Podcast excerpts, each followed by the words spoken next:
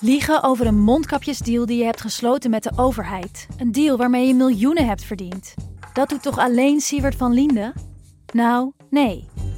Ik ben Felicia Alberding en in de Mondkapjesmiljonairs duik ik met een team van correspondenten in andere schandalen. Want wist je dat Siewert helemaal niet uniek is? Luister de Mondkapjesmiljonairs in je Podimo-app. Of ga naar podimo.nl slash mondkapjes. En probeer Podimo 30 dagen. podimo.nl slash mondkapjes. Dit is Jong Beleggen, de podcast. Ik ben Milou. Ik ben Wim. En Pim, wat gaan we doen in deze aflevering? Ja, we gaan het hebben waarom jij geen geld gaat verliezen op de beurs. Ah, dus dit wordt een hele waardevolle aflevering. Zeker. En we gaan het ook hebben over ja, emoties die je kunt hebben op de beurs. En over eh, hoe je snel rijk kunt worden. Kan dat? Nou, blijkbaar niet, denk ik, als je het nee, zo dat zegt. denk, denk ik niet.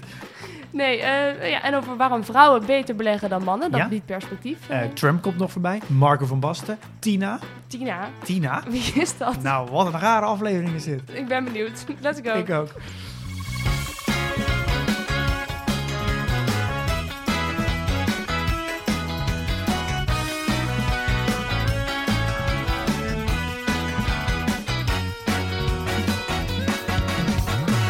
Ik heb van de week heel veel screenshots gekregen van eh, vrienden en luisteraars dat ze zijn toegelaten bij de Giro.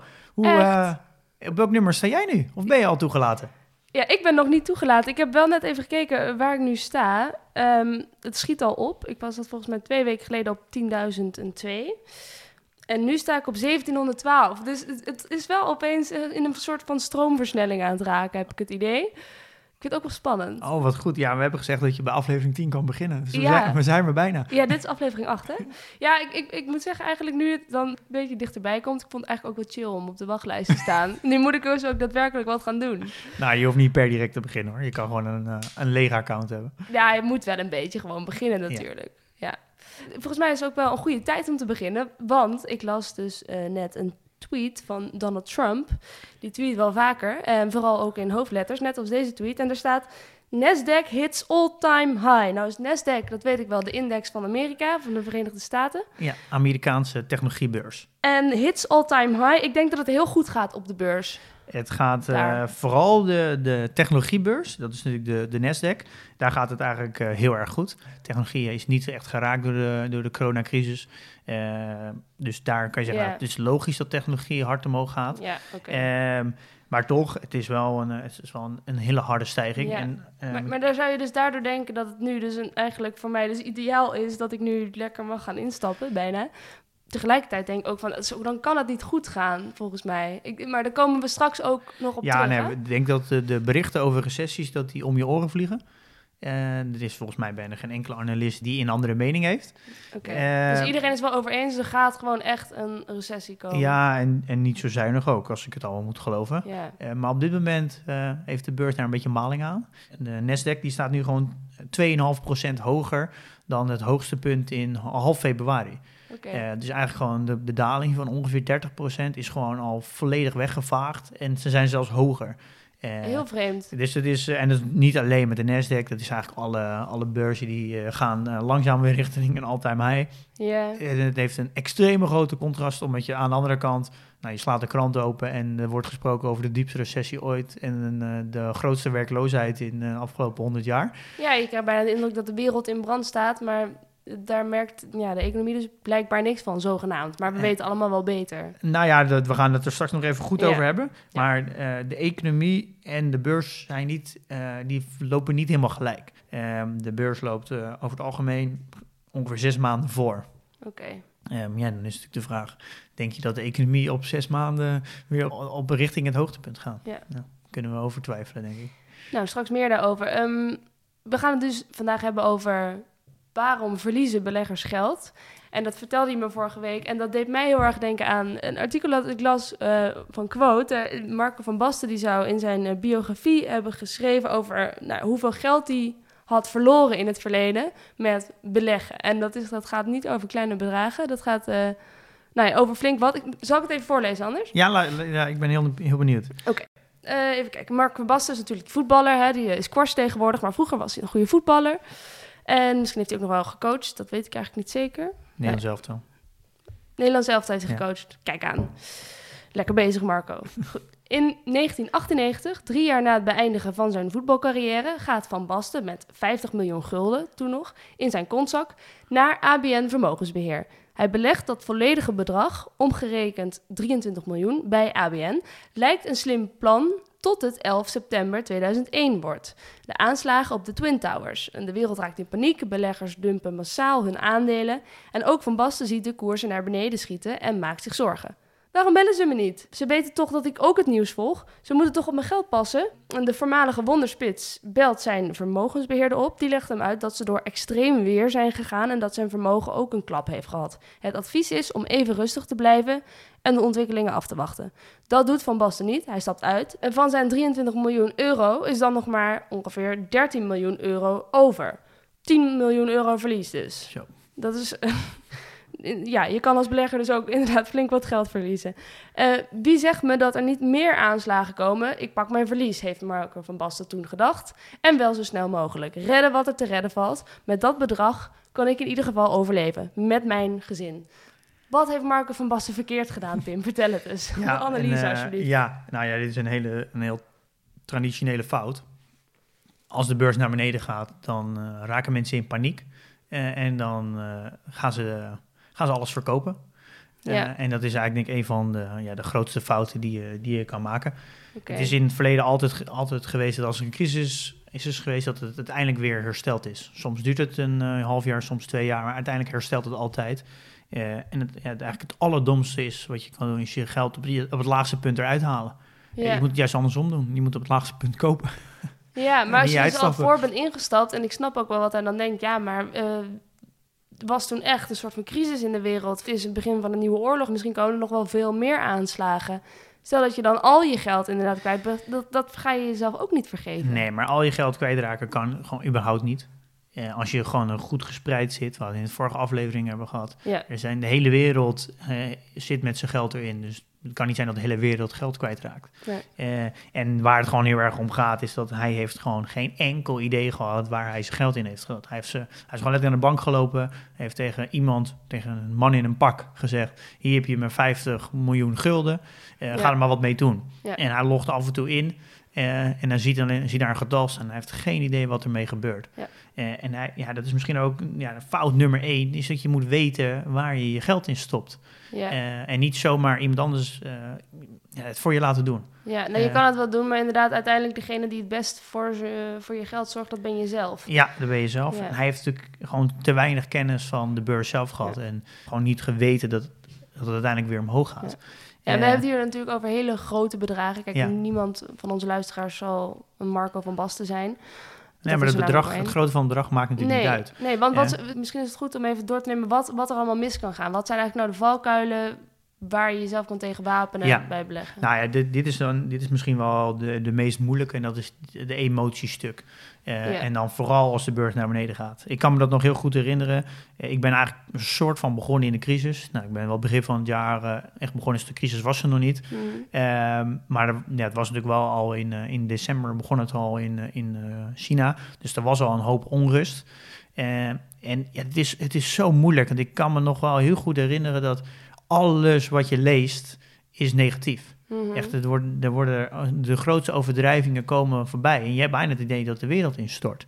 Er worden, de, Had je dat echt? nou, er worden echt dingen bijgehaald als de grootste depressie eh, sinds 1930. En er wordt, wordt een heel gifzwart beeld geschetst. En welke emoties voelde jij daar dan bij? Eh, nou, je, je ziet als je dan inlogt elke dag en je ziet een, elke dag dat, het er, dat er een paar duizend euro afgaat.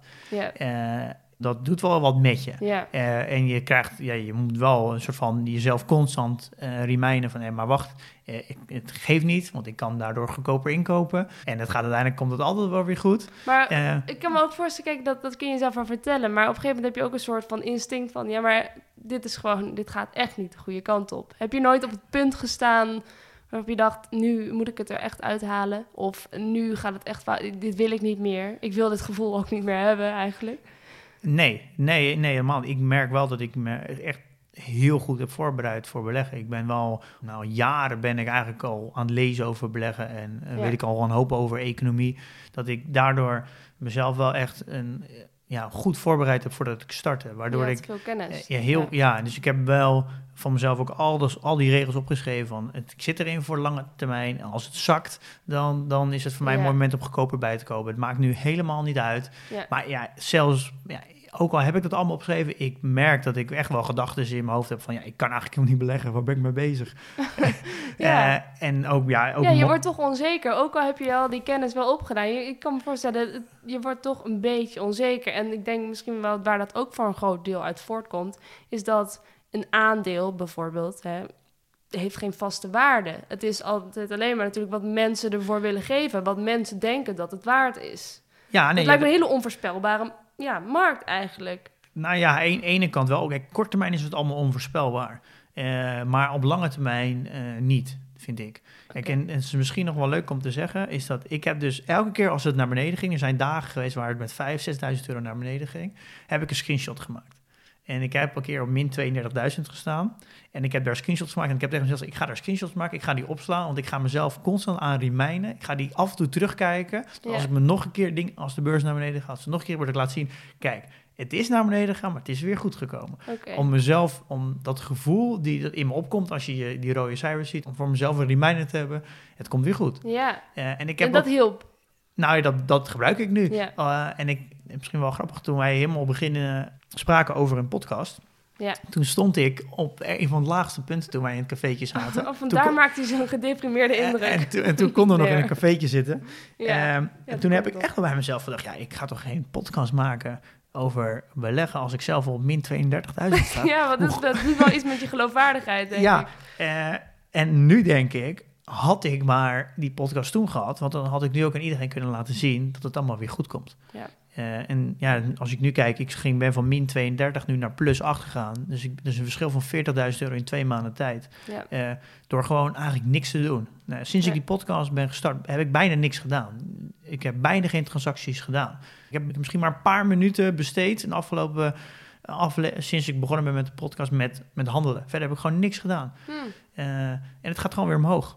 En daarom is het zo belangrijk om een, om een hele lange horizon te hebben. Want dan, dan maakt de crisis helemaal niet uit. En dan kun je rekenen op dat 7% gemiddeld rendement, Ja. wat, je, wa- wat er jaarlijks gebeurt in de wereld. Ja, want ik heb dus even op eh, iets van, eh, ja, wat is het, min, eh min 25% gestaan. Ja. Maar ik sta nu weer op plus eh 6%.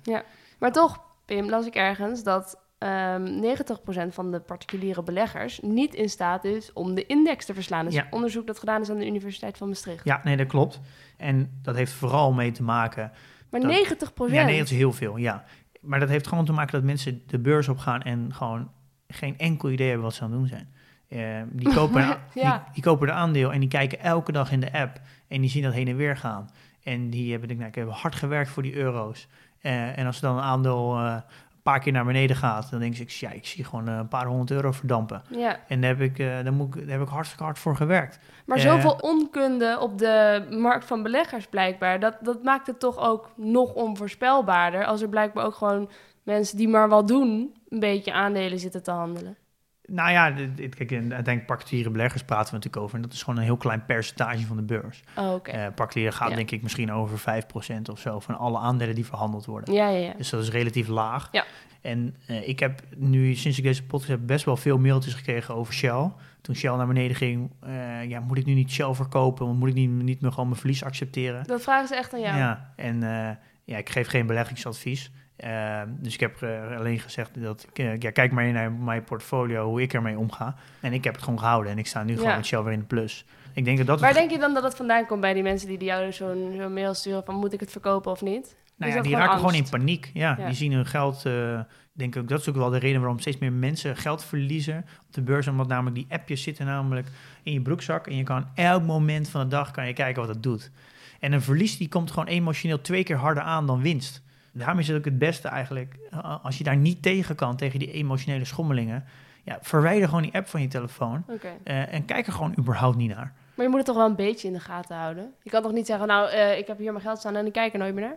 Nou ja, je kan in principe prima één keer per maand kijken. Als je één keer per maand moet Ja. kopen. Oké. Eh, wat ik al aangaf, ik heb in de afgelopen eh, twee maanden bijna niks gedaan. Nee. Ik heb misschien, wat heb ik, vier transacties gedaan in twee maanden tijd. Niks gedaan. En het is gewoon weer omhoog gegaan. Ja. Dat, ik, dat moet ik wel aangeven, is dat beleggen is iets passief. Ja. Is passief en, en dat maakt het, vind ik, beleggen ook zo mooi. Is dat je dus er niet naar hoeft te kijken en je vermogen wordt gewoon meer waard zonder dat je er wat voor hoeft te doen. Oké, maar nu hebben we het dus over angst eh, waar je uit kunt handelen als je nou ja, misschien wel iets gaat verliezen. Dat je aandeel opeens keldert, de koers.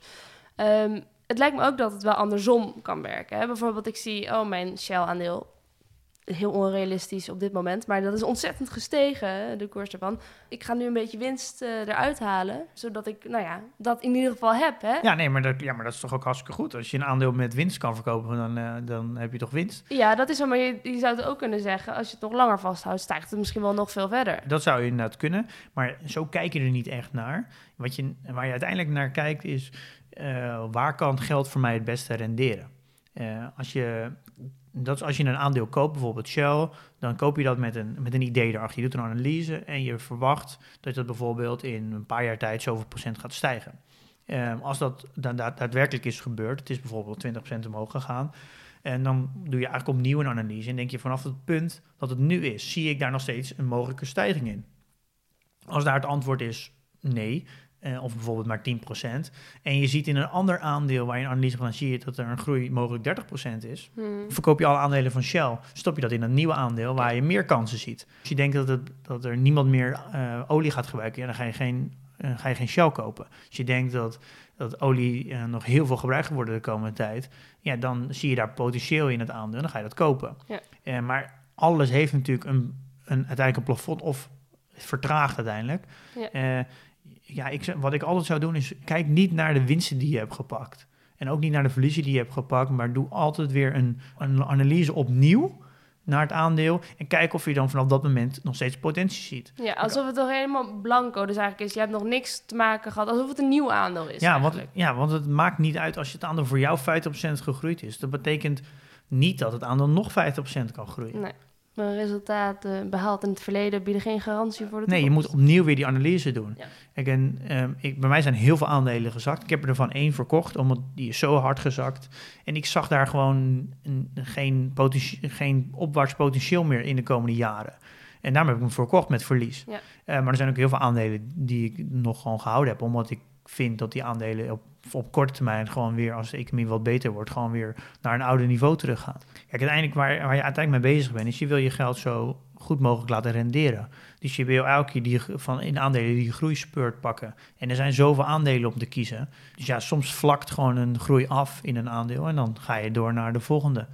Oké, en eh, eh, stel dus, oké, we hebben het dan even niet over angst, maar misschien over een ander ja, eigenschap of ge- gevoel wat je hebt. Hebzucht bijvoorbeeld. Ja, dat is, een, ja, dat is ook een hele mooie. Dat zit willen. ook, FOMO hoort daar ook een beetje bij in die categorie. FOMO? Ja, Oh, fear of missing out, fear ja? of missing out. Ja, is dat, dat, heb je, dat zie je ook heel veel als een aandeel heel hard stijgt. Bijvoorbeeld Tesla is de laatste tijd heel hard gestegen. En dan wil iedereen wil instappen. Ja, precies, Eh, anders mis je de boot. Ja, mis je de boot. En dat is met Bitcoin ook gebeurd natuurlijk, 2017. Ja, nou, dan ben je iedereen, nu wel echt te laat. Ja, iedereen ging, nou, zelfs het 8 uur journaal opende ermee. Eh, dus iedereen wilde Bitcoin hebben. Eh, niemand wist überhaupt wat Bitcoin was, hoe dat überhaupt werkte. Maar toch ging de massa ging erin. Eh, om gewoon, ja, je, moet, je wil die boot niet missen. Nee. Eh, en dat heb je natuurlijk met de hebzucht, zit daar een beetje in diezelfde hoek. Eh, vaak als je een aandeel hebt en dat doet het hartstikke goed... en andere mensen die, die delen dat, ze- dat, dat ze dat aandeel ook hebben... dan wil, wil jij dat ook, je wil erbij horen. Je laat je leiden door je hebzucht. Ja, ja. Je, je- ja door emoties. ja. ja. Eigenlijk alle emoties zijn gewoon niet, niet goed. Zit ik even na te denken over wat dan de perfecte belegger zou zijn en of ik daarbij zou passen. Wat zijn de karaktereigenschappen van een goede belegger? En dan zou ik denken dus ehm, discipline. Je moet Zeker, echt een ja. bepaalde mate van discipline eh, tentoon kunnen spreiden. Ja, wat, wat zijn er nog meer? Een soort van bescheidenheid dan, omdat je Ja, inderdaad je niet, eh, niet al te hebzuchtig moet opstellen. Geduld. Geduld. Eh, en ik denk dat je... Vind je dat ook- moeilijk? Geduld? Ja? Nee, helemaal niet. Nee. Dan gaat je allemaal wel goed af. Ja, nee, ik ga dat geld er gewoon nooit uithalen. Ja. Dus dat is voor mij gewoon... Het is heel, voor mij heel duidelijk, dit is... Ik beleg met geld wat ik niet nodig heb. Ja. Eh, ik, ik heb het niet nodig om te kunnen leven. Ik werk en daar heb ik, eh, Ja. haal ik mijn inkomen uit en daar betaal ik alles van. En alles wat ik beleg is gewoon Ja. geld wat ik over heb. Ik denk dat dat ook wel meespeelde voor Marco van Basten. Want hij zegt van ja, ik had ook nog een eh, vrouw en kinderen. Ik had nog een gezin om voor te zorgen. En ja, daar, dat moet ik nog wel kunnen doen. Dus ik moest dat geld er maar uithalen. Dan heeft hij eigenlijk ook belegd met geld wat hij niet allemaal kon beleggen. Ja, nee, dat kan je wel iets van zeggen. Hij had misschien, ik weet natuurlijk niet hoe hij die precies belegd heeft, maar hij had ook gewoon een, een gedeelte wat defensiever kunnen beleggen door bijvoorbeeld obligaties. Daar, dat zijn hele veilige, eh, veilige beleggingen, staatsobligaties. En wat je dus ziet, op het moment dat de beurs naar beneden stort, dan rennen mensen naar veilige havens toe. Ja. En dan gaan mensen obligaties hebben. Ja. Dit is een beetje, eh, slaat ook een beetje terug op wat we in de vorige aflevering bespraken eigenlijk. Over het spreiden. Ja, wat je eigenlijk wil als de beurs naar beneden gaat, is dat je laag inkoopt. Eh, want dat is fijn. Als je, want als alles zakt met 30%, kan je 30% goedkoper kopen. Ja, uitverkoop. Ja, maar dan moet je wel kapitaal hebben om in te stappen dan. Want ja, als je al je vermogen al belegd hebt in aandelen, ja, dan heb je geen cash Nee. meer, geen kapitaal meer om ook aandelen van te Ja, kopen. Maar dan moet je aandelen verkopen en dat is juist het laagste punt. En dat ja, wil je juist ja, niet. exact. Dus wat doe je? je? Of je hebt een cashreserve. Dus als je verwacht dat, de, eh, dat het bijvoorbeeld naar beneden gaat, maar ja, dat is heel moeilijk, want niemand kan het voorspellen. eh, dan kan je, kan je een cash opbouwen. Maar dat is natuurlijk wel ja, zonde, want als je, ja, cash levert niks op. Dus wat ga je doen? Je kan ook een obligatie doen. Levert veel minder op. Maar dan heb je in ieder geval nog misschien 1 of 2 procent rendement. Eh, en dan kan je zeggen, nou, ik pak, dat noemen ze dan een soort van, je kan bijvoorbeeld een soort van pie investing doen. Dat je zegt, ik doe, Pie is van taart dan? ja, taart, ja. Dus dan zeg je dat je bijvoorbeeld 70% in aandelen doet en 30% in obligaties. Ja. Dan ben je dus wel volledig eh, belegd eigenlijk. Dus geen, heb je geen cash. Maar als de beurs naar beneden gaat, bijvoorbeeld met, eh, nou, maakt niet uit, 50% in aandelen, dan is automatisch dat je niet meer 70% in aandelen eh, bezit. Qua het vermogen wat je haalt uit Ja, je aandelen. ja. Ja. En dan gaat automatisch die 30% die je in obligaties had, wordt meer, relatief gezien. Ja. Eh, dus dat betekent dat als je met jezelf hebt afgesproken je 30% in aandelen wil en der, of 70% in aandelen, 30% in obligaties, dat is, dat is scheef geworden. Maar waarom hangt dat elkaar eigenlijk tegen? Dat snap ik niet zo goed. Nou, eh, kijk, als je neem, eh, omdat je namelijk als de aandelenwaarden zakken, dan wordt het natuurlijk relatief gezien, heb je een kleiner percentage van je vermogen in aandelen. Nee, nee, dat snap ik. Maar ehm, waarom gaat het als het slecht gaat op de beurs met de aandelen, gaat het relatief beter met de obligaties? Nou, de reden waarom de beurs naar beneden gaat, is dat er paniek is. Is angst. Eh, Ja. Daarom gaat iedereen verkopen. Ja. Eh, het vertrouwen eh, het, het, Ja. het weg. Ja. Dus mensen hebben geen vertrouwen meer in de beurs. Ja. Op dat moment. Daarom Mhm. keldert het dan ook in één keer heel hard. Mhm. Maar dat geld wat uit die beurs getrokken wordt, dat geld moet ergens heen.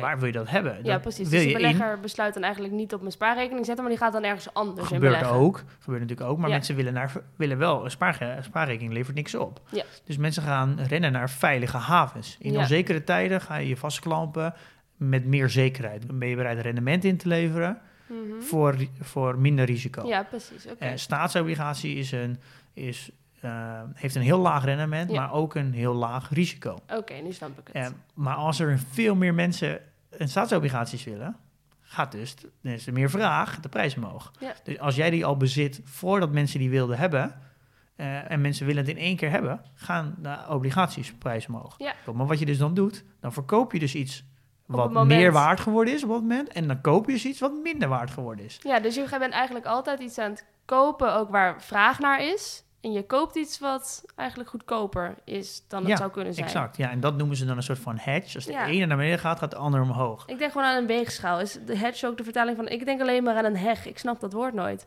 Maar het Nee. is eigenlijk gewoon een goede weegschaal die het Ja, in zo, ja dat, en zo spreid je dus risico's. Ja. Eh, en als je een hele lange horizon hebt, is dit helemaal niet nodig. Nee. Want dat is wel eh, één keer in de tien jaar gemiddeld hebben we een crisis. En als je dus tien jaar lang eh 30% van je vermogen in, eh, in obligaties hebt, dan heb je dus 30 jaar lang maar ongeveer maar 1 of 2% rendement Mhm. per jaar op, Ja. op die 30%. En dat is natuurlijk hartstikke laag. Ja. En dat weegt niet op tegen als je die 30% in aandelen had zitten en in 10 jaar lang had je misschien had je 7% gepakt, dus 5% meer. Ben je eigenlijk ook voortdurend aan het meten hoeveel winst of verlies je hebt? Moet je dat echt op die manier in de gaten houden? Kijk, je kan natuurlijk kijken naar of het cijfertje rood of groen is. Maar hou je dat ook nog bij? Doe je eh, berekeningen? Wat, wat doe je? Nee, ik kijk eigenlijk helemaal niet naar. Ik kijk wel wat aandelen doen elke dag. eh, omdat ik namelijk het leuk vind om te zien... eh, als, ik, als iets bijvoorbeeld heel hard naar beneden gaat of heel hard omhoog... dat ik een beetje kijk waar komt dat vandaan. Ja. Maar het is niet nodig. Ja. Eh, Jij postte deze week iets op de Instagram van Jong Beleggen. Een foto, namelijk dat alle beurzen ongeveer in het rood stonden. Als ik het goed, als ik het verkeerd zeg, moet je me vooral verbeteren. En eh, jouw eh, portefeuille, jouw ehm, ja, inkomsten, die stonden in het groen. Ja, Dus je hebt eigenlijk de markt verslagen. ja maar de, ik dacht, die dag wel, dat klopt. Die dag Eh, wel. Ja, nou ja, kijk, als je natuurlijk aandelen bezit, dan heb je, negen van, dan he- heb je vast wel een dag dat je het beter doet dan de index. Eh, je wilt het natuurlijk structureel beter doen. Ja. Ik moet wel zeggen dat ik het.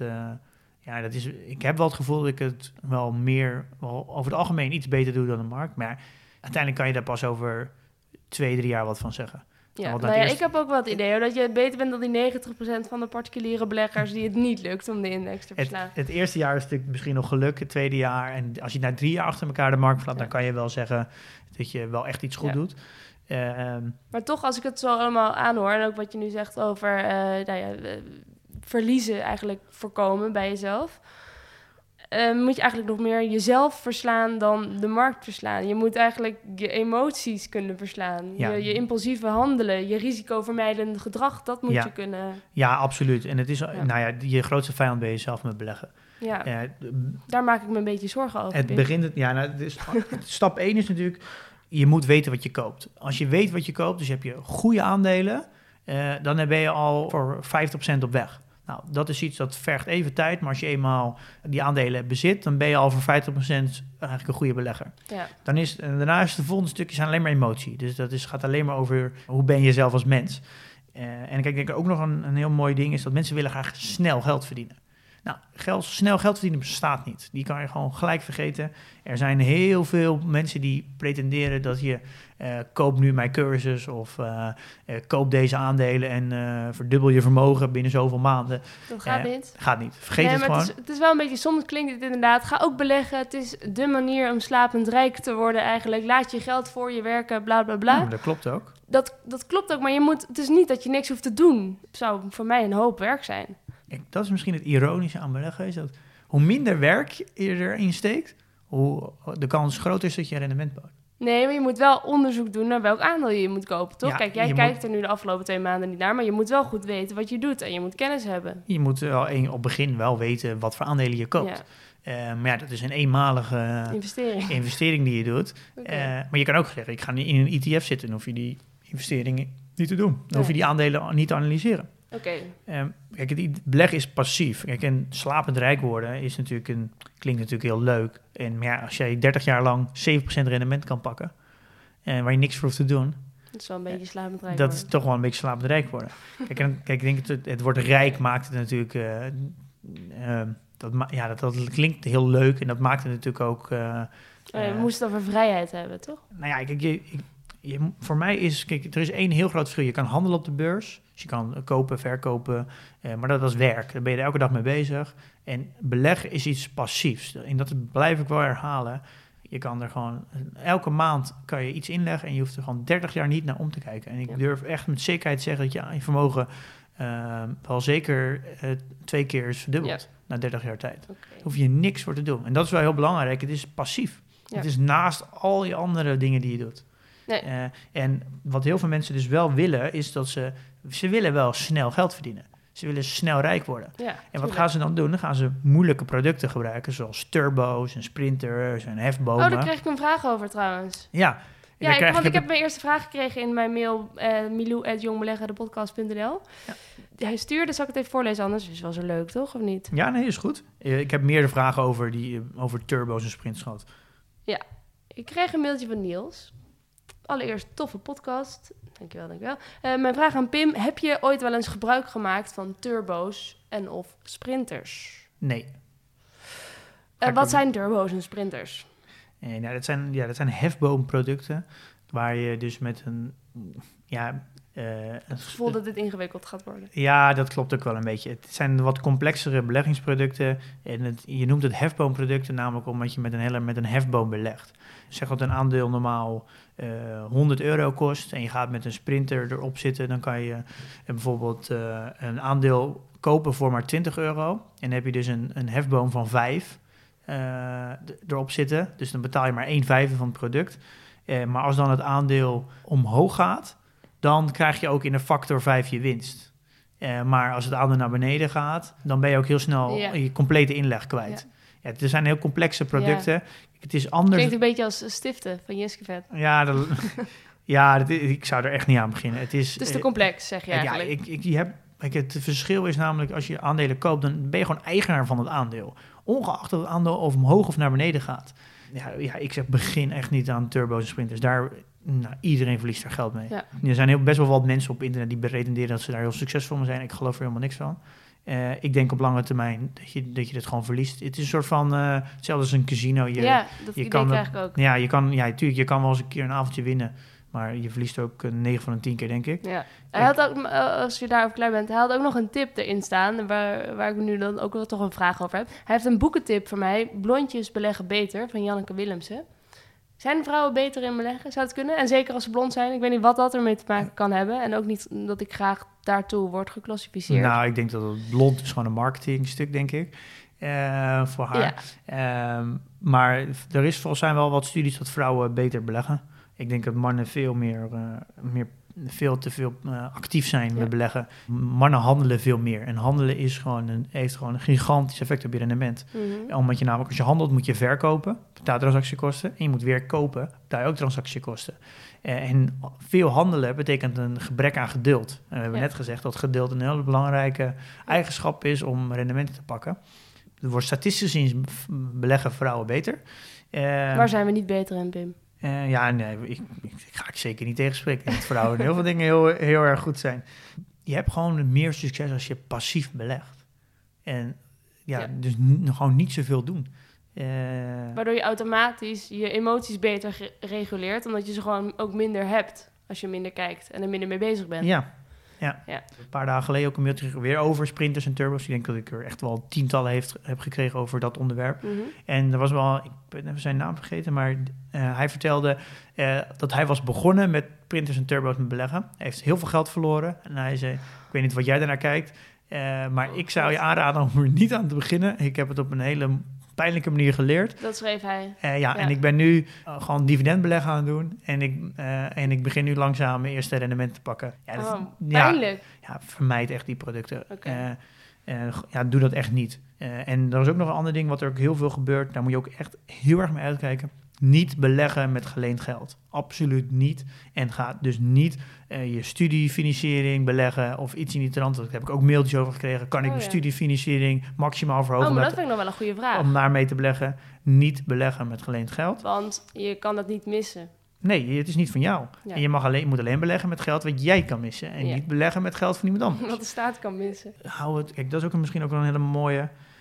Investeren, complex maken, dat is wat, waar je rendementen echt mee verdwijnen. Kijk, hier hou ik van. Dus hou het simpel. is eigenlijk de boodschap. zo simpel mogelijk. Ja. Dus dat is wat ik nu ook steeds meer aan doe. Maar ik ben mijn strategie zoveel aan het versimpelen. Een paar dividendbedrijven en een paar groeibedrijven. That's it. Ik doe Ja. verder helemaal niks. Ik doe niet aan derivaten, niet aan opties, niet aan turbo's, niet aan obligaties. niet- Gewoon niet.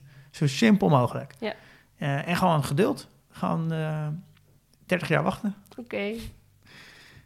Nou, ik ben benieuwd of ik het allemaal kan opbrengen. Maar ik, Ik denk dat jij dat hartstikke goed kan. ja, het hoeft niet eens tot je karaktereigenschappen te behoren eigenlijk, denk ik. Je moet gewoon weten hoe je je moet gedragen hier. In, Ja. in, in dit, eh, ja, op deze markt. Ja, Eigenlijk. en je kan ook je handel nooit vanuit impuls. Dus Nee. ehm, bespreek gewoon met jezelf af. Als ik aandelen koop of verkoop, moet ik er verplicht 24 uur over nadenken. Oké. Weet je dat we kunnen, met elkaar kunnen afspreken? Dat als je aan het beleggen bent en eh, het gaat een keer naar beneden, dan bel je gewoon mij. Ik? En dan bel je mij. En Is dan, goed. En dan zorg ik ervoor dat je niet in paniek raakt. Is goed. Ik denk dat ik dat ga doen. Ik weet het wel zeker.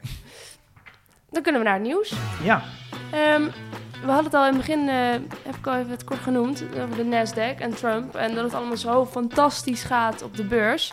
Terwijl de wereld eigenlijk ja, op zijn gat ligt. Hoe kan dat? ik, ik denk daar natuurlijk zelf heel veel over na. Van, en wat denk ik nou zelf? Ja, Pim ik- de belegger. Wat denkt Pim de belegger? Ja, ik, kijk, als je eenmaal zegt dat je, dat je wacht tot het, naar, dat je verwacht dat het naar beneden gaat, dan ga je dat ook gewoon geloven. Eh, en dan denk ik dat je dan niet meer objectief wordt. Dus ik, ik weet het niet. En Nee. dat blijf ik ook mezelf constant zeggen. En dat zorgt ervoor dat ik dus ook eh, niet in een soort van confirmation bias eh val trap. Maar dat zeg je ook. Kijk, kijk, want je krijgt regelmatig berichten dus binnen. En ik ook. Dan is er een financieel analist die zegt dit. Een econoom die zegt, ja, er komt inderdaad een recessie. Iedereen zegt, er komt een recessie aan. Dat kan niet anders. Ja, maar dat, dat, daar hebben ze natuurlijk in, daar hebben ze, gaan ze allemaal gelijk in hebben. Maar het wil niet zeggen dat als er een recessie komt, dat dat heel veel impact heeft op de beurs. Hoe kan dat? Die connectie, eh, dat, ja, dat, is, dat, dat kan je wel. Dat is misschien een hele snelle aanname. Want eh, kijk, uiteindelijk werkt het wel zo met geld. En daar geloof ik wel heel erg in. Is dat eh, er is gewoon heel veel vermogen in de wereld. En Mm, de vermogen, dat moet ergens heen. Kijk, je, als je het op een bankrekening hebt staan, dan bij heel veel vermogende mensen die, die kunnen dat zelfs niet eens, want die moeten ervoor gaan betalen. En het levert niks op.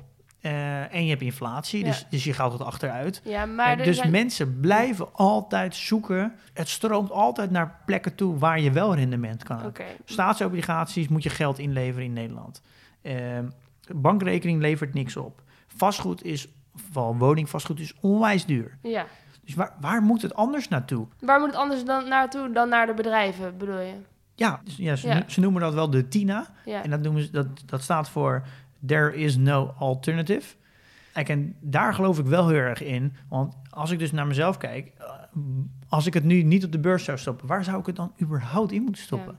Iedereen moet dat geld ergens instoppen. En ik denk wel uiteindelijk, dat is natuurlijk wel zo... Die uiteindelijk gaan die bedrijven ook weer goed performen. Die gaan ook Ja. weer een omzet halen. Ja, dus eigenlijk is de beurs niet echt gekoppeld aan de economie. En dat is het ook niet. Ja, maar dat, dat wist ik niet. Nee, het, het loopt altijd ongeveer een half jaar vooruit.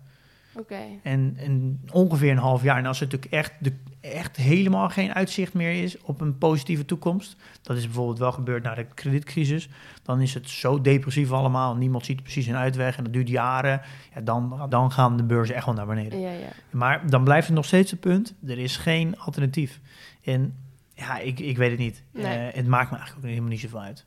Eh, nee? Nee, omdat als het omhoog gaat, dan doe ik hetzelfde als het naar beneden gaat.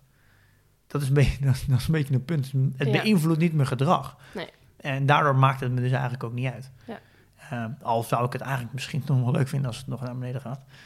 Dat je dan weer nieuwe bij kan kopen. Dan kan ik natuurlijk wat goedkoper Je kopen. zou het zelfs leuk vinden als het naar beneden gaat. Ja. ja, maar ik, werk, ik ben een dividendbelegger. Dus Ja. ik, ik wil dat, mijn, dat ze dividenden niet korten. En, en als alles naar beneden gaat en ze blijven gewoon dividend betalen... Dan is er niks Dan is het voor mij letterlijk helemaal geen verschil. Er is één heel groot verschil. Is dat ik diezelfde aandelen met 30% minder kan kopen. Ja. Eh, dus ja, wat wil je liever? 30% meer of minder betalen? Willen we meer of minder betalen? nou, ik weet het wel. Oké, nou, Ja. nu we toch al zo eh, ja, ja, in de portefeuille zitten eigenlijk, laten we er dan meteen maar over hebben. Eh, ja, nou ja, mooi, mooi bruggetje. Mhm. Ehm, nou ja, heb ik transacties gedaan? Nee. nee, Ehm, heb ik dividend ontvangen? ja, Ja. ik denk het wel. ehm, Hoeveel? 116 euro Mhm. in een week tijd. Eh, van drie verschillende bedrijven. Nee, bedrijven vier. Eh, vier, sorry, ja. Ja. Klopt helemaal. En mijn portfolio waarde is 151.800. Dat is volgens mij een stijging met de vorige aflevering van om en bij 6.000 euro. Ja, Dus dat is 4, dat is 4% stijging in een week tijd. en daar ben je zelf ook wel van onder de indruk, zie ik. Nou, wat het grappige was, is dat ik heb daar ook op Instagram een paar keer een eh, post over gedaan van de week. In de stories. Is dat eerst gingen al mijn groeiaandelen omhoog. Daar stond ik 26% in de plus. En dat was gewoon elke dag groen.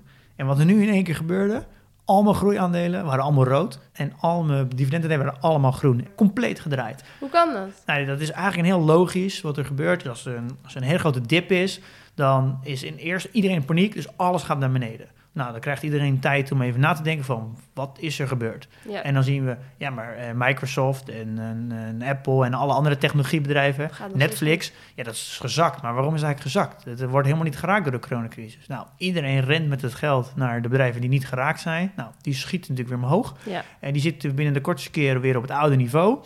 En dan eh, wordt er langzaam een beetje duidelijk van wat voor impact gaat überhaupt de coronacrisis hebben. Nou, en dat was deze week. En toen was er in één keer achter, oh, de lockdowns zijn afgebouwd. We kunnen nu de verliezers gaan oppakken. Ja. En wat gebeurt er dan? Dan wordt het winst genomen bij de winnaars. En dan wordt dat geld wat daarmee vrijkomt gestopt in de verliezers. Oké, en want die, wat de verwachting is dat we daar nu ook goede cijfers bij gaan zien. Ja, En dan hebben we het bijvoorbeeld over... eh, nou, wat je vooral omhoog zag gaan zijn alle bedrijven die flink geraakt zijn. Vastgoed, airlines, Ja. banken. eh, eigenlijk alles wat met travel te maken heeft. Eh, maar dat was een hele, interessante eh, ja, verschuiving. Ja. Dat, is echt een, dat was echt afgelopen week. Ja. Dat geeft mij een heel goed, heel goed gevoel. Want dat betekent dus dat mijn portfolio heel goed gespreid is. Ik vertegen, mijn, mijn portfolio vertegenwoordigt de beurs. Ja. Dat vind ik... eh, dat, er, er reageert gewoon precies hoe, hoe de hele wereld reageert. Zie ik gewoon letterlijk in mijn portfolio. Ja. Dat, dat is gewoon heel fijn. Applausje voor Pim. de, de, de reviews gaan we dan doen. Ja, leuk. Ja. Oké. Eh, deze review komt uit de Apple Store. Mocht je daar toevallig zijn eh komende dagen, laat ook vooral een review voor ons achter. Vinden we leuk. David die zegt: Thanks voor de informatieve podcast. Ook leuk dat Milou telkens met vragen komt. Zorgt toch namelijk voor een beetje extra uitleg over het onderwerp. Ik vroeg me echter wel iets af. Welke boeken heeft Pim gelezen die hem goed geholpen hebben met betrekking tot bijvoorbeeld beleggingsstrategieën, de markt beter begrijpen, spreiding in meerdere aandelen, ETF's, indexen? Of heeft hij alles op het internet gevonden, tussen haakjes? Eh, ja, nou dankjewel voor het compliment. Ja. Ik zie dat hij vijf sterren heeft gegeven, dus dat is altijd leuk. Oh ja, dat is in natuurlijk de, dat ik even in de. Apple Podcast app. Ehm, ja, ik ben wel iemand die heel graag eh, dingen leest op het internet. En ik, hou er, en ik lees heel graag boeken. Ik heb niet één vaste bron. Eh, wat ik heel erg doe, is dat als ik iets niet weet, dan google ik het gewoon. Ja. En dan, ja, dan ga je van het ene artikel in het andere artikel en het andere artikel. Ja. En, eh, Voordat het weet is het 11 uur s'nachts en moet je eh, naar bed. ja, en dat, ja, dat heb ik dan heel lang gedaan. Ja. Eh, dus het is niet echt één bron. Nee. Ik gebruik gewoon Google. En ik lees wel heel veel de krant. En dat zorgt er wel voor. Welke? eh, de FD. En ik kan me nog wel herinneren dat ik ehm, helemaal op begin de krant aan het lezen was. Dus dacht, nou, ik had de FD heb ik al jaren geleden al, had ik die ook al.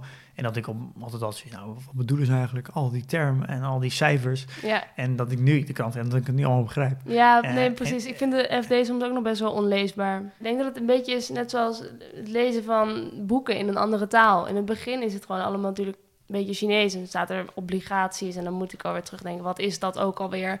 Terwijl je in de volgende zin alweer drie termen staat die je ook niet begrijpt. Eh, Waardoor je voortdurend aan het denken bent, wat is het? En je ziet de samenhang van de zin niet meer. Ja, het is gewoon, het is gewoon een soort van leercurve waar je doorheen gaat. Ja. Ja. Dus ja, ik heb niet een hele concrete eh, website of iets. Nee. Ik denk, gebruik gewoon eh, Google. Ja, Google Eh, is je beste vriend. Ja, en het beste is, ja, dat is überhaupt met leren. Als je iets, iets, ach, iets tegenkomt wat je niet begrijpt, schrijf het op en ga er ga het zoeken. Ja. Eh, en als Ja. je dat constant doet, dan ga je van, ja, leer, leer wel. Al heb ik ook wel veel met mensen gesproken hierover. Ik heb best wel wat eh, gewoon een meeting gehad met mensen die ook dividendbeleggen doen. Ja. Dus ik heb daar wel veel van geleerd. En dat is misschien ook wel een mooie die ik, eh, die, een quote die ik nog wel van. eh, die ik nog wel, die past wel bij deze aflevering. En dat, is, dat kan ik me nog heel goed herinneren. Dat heb ik misschien ook in de eerste aflevering verteld. Ja, als je aandelen koopt, dan moet je dat met plezier doen en met een, een soort van zonder emotie. Ik kan me nog zo goed herinneren toen dat gezegd werd. Dat ja, dat kan ik echt niet. Ik ga nooit voor 100.000 euro aandelen kopen. Ja, En dat ik dat nu echt gewoon helemaal doe hoe hij dat zegt. En Ja. dat is wel, dat, die zit nog steeds in mijn hoofd. Ja. Eh, en dat, daar merk ik al gewoon wat, een, wat voor leercurve ik eh, doormaak. nou wat goed. Leuk. Hebben we nog een review? Ja, volgende. Eh, hoi Pim en Milou. Ik heb afgelopen tijd met veel plezier jullie podcast geluisterd. Echt superleuk en erg leerzaam. Ik had een vraag. Als je de naam van een aandeel intypt, in bijvoorbeeld de Giro, dan krijg je deze vaak als optie in euro en in US dollars. Heb jij hier een voorkeur voor en waarop baseer je dat? Groetjes, Joyce. Kijk, deze vraag kom je denk, die komt heel erg naar boven als je eenmaal begint bij de Giro. Dus als Mhm. je, nou, je, hebt jou, je hebt straks een account, dat is bijna goedgekeurd. Eh en dan typ je straks bij de Giro, typ je Shell in. En dan zie je Shell een aantal keer staan. Eh, en dan denk je, ja, welke aandeel moet ik nou hebben? Eh, Shell is genoteerd op meerdere beurzen.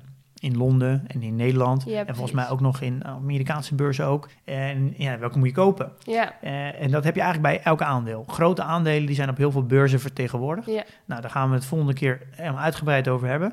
Ehm, en maar om een antwoord te geven op de vraag van Joyce, ehm, kies altijd de thuisbeurs. Dus een, een, elk, elk bedrijf heeft een thuisbeurs. Nou, in eh, Shell is, heeft het hoofdkantoor in eh, Den Haag. Ja. Eh, en dat wil je eigenlijk, want als je dus, dan is het makkelijker, kan je sneller je aandelen kopen en verkopen, omdat er gewoon meer vraag en aanbod is. Eh, en daarnaast, eh, 9 van de 10 keer is het zo dat als het genoteerd is op de thuisbeurs, is dat het ook handelt in die valuta. Eh, en dat is veel fijner. Want dan heb je, heb je ook niet te maken met, eh met valuta koers. Een heel beknopt antwoord van wat we volgende week dus nog verder gaan. eh, Hier gaan we volgende week veel uitdiepen. verder op door. Van wat zijn beurzen en hoe kies ik nou de juiste beurs. Ja. En, Eh, En wat heeft de valuta van die beurs ermee te maken? ja, en wat zijn small caps, mid caps, large caps? Spannend. Oké. Nou, dan, eh, dan kijk ik daar maar weer naar uit. Ik ook. Goed, tot volgende week. Tot de volgende keer. Doei!